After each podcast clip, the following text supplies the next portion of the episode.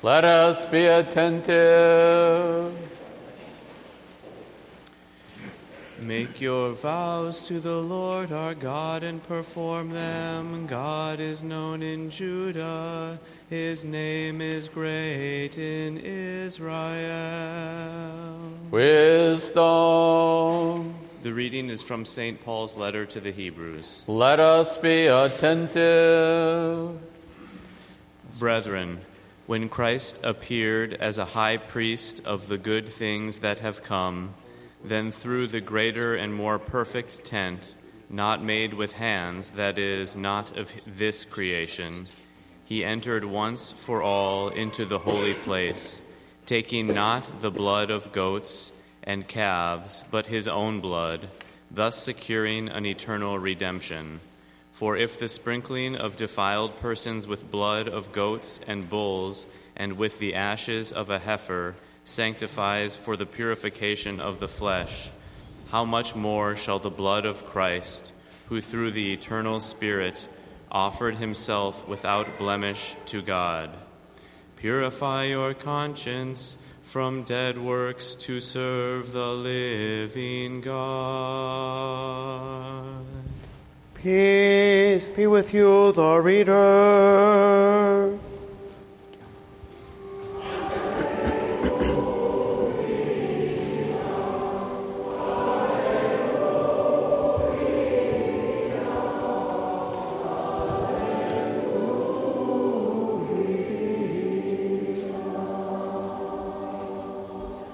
Wisdom arise. Let us hear the Holy Gospel. Peace be with you all.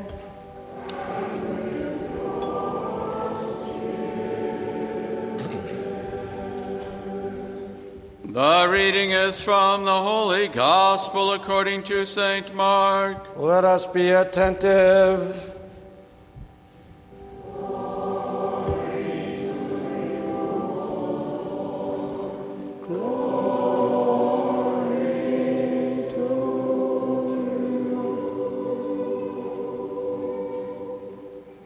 At that time, Jesus taking the twelve again, he began to tell them what was to happen to him, saying, Behold, we are going up to Jerusalem, and the Son of Man will be delivered to the chief priests and the scribes, and they will condemn him to death, and deliver him to the Gentiles, and they will mock him and spit upon him and scourge him and kill him and after three days he will rise.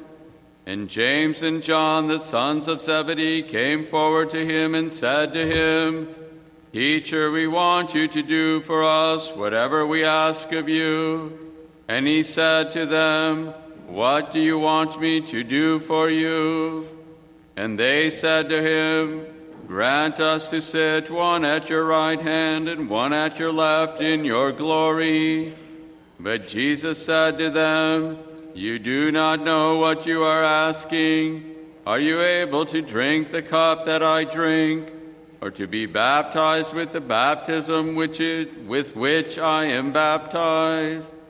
And they said to him, We are able. And Jesus said to them, The cup that I drink you will drink, and with the baptism with which I am baptized, you will be baptized, but to sit at my right hand or at my left is not mine to grant, but it is for those for whom it has been prepared.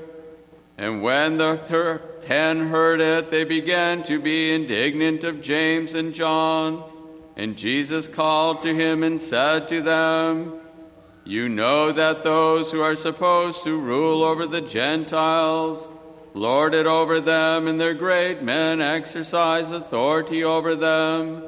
But it shall not be so among you, but whoever would be great among you must, must be your servant, and whoever would be first among you must be slave of all. For the Son of Man also came not to be served, but to serve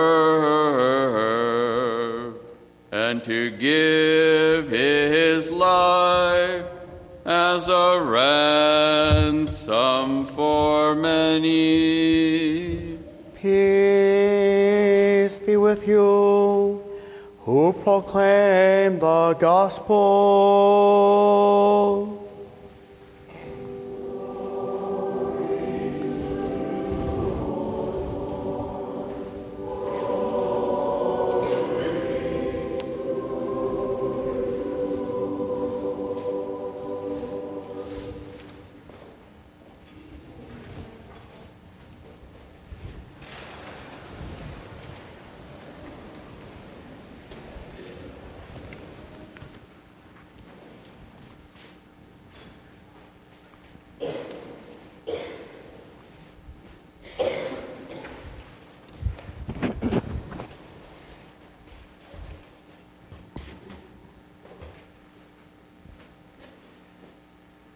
Good morning.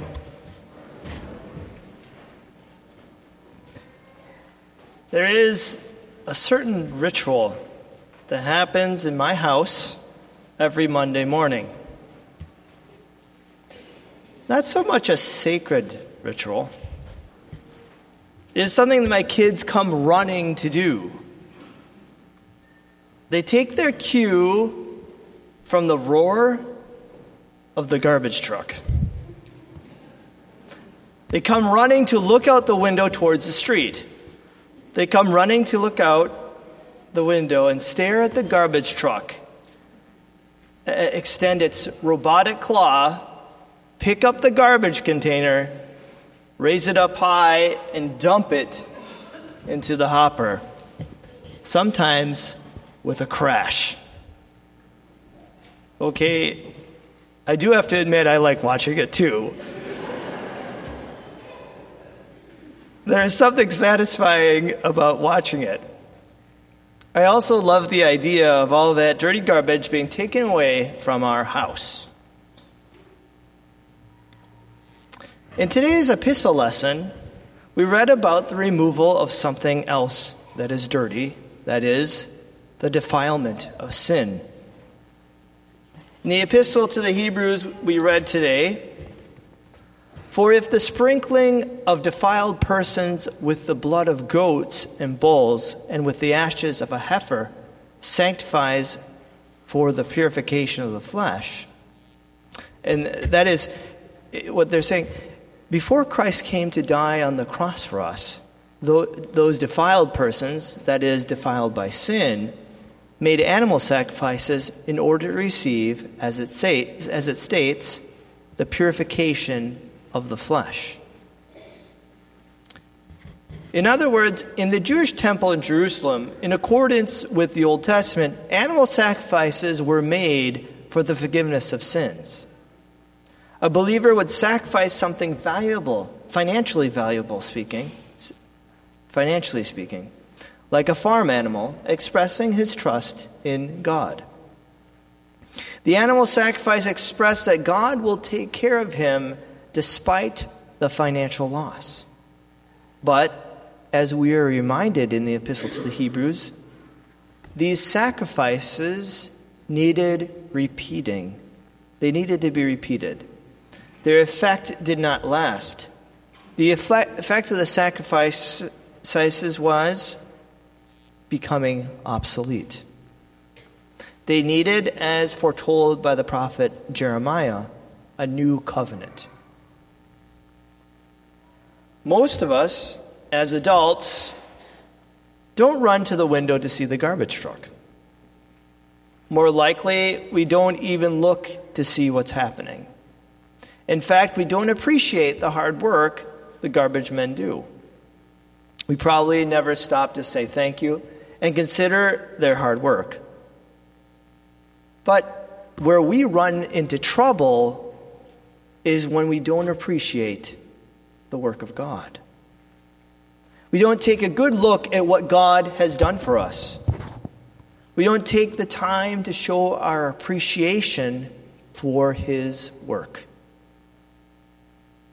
We don't take the time to think about the blood of the new covenant. We run into trouble when we don't take a look and consider the great high priest, Christ, and his work taking our sin, our garbage away. Like the people mentioned in the epistle, we too are defiled. We, we need our garbage, our sin, taken away. In today's epistle, we have a typical Jewish argument. Okay? It's a, it's a typical in Jewish writing called a light to heavy argument.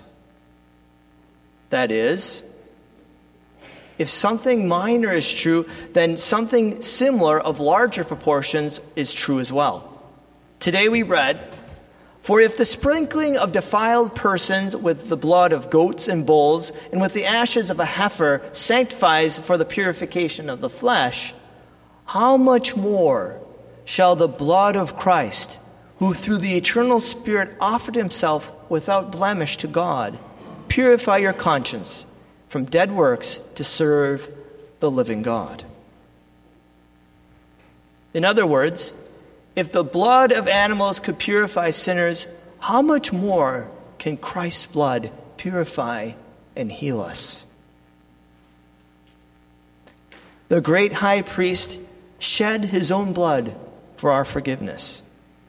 The Father gave his only precious Son. He did this work once and for all for the life of the world.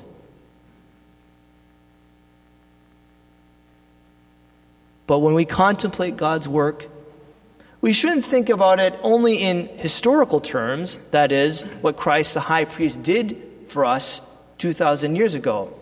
It is not something just in the past, but affects our present and our future and to all eternity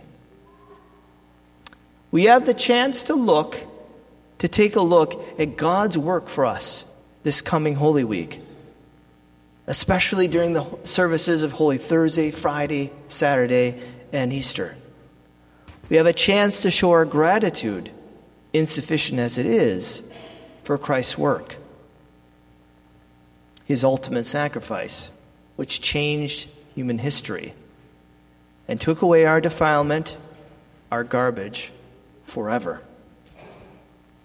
During Holy Week, let us all run to see, to look upon the great high priest's cleansing work, his sacrifice, as we contemplate the blood of the new covenant and God's work of salvation.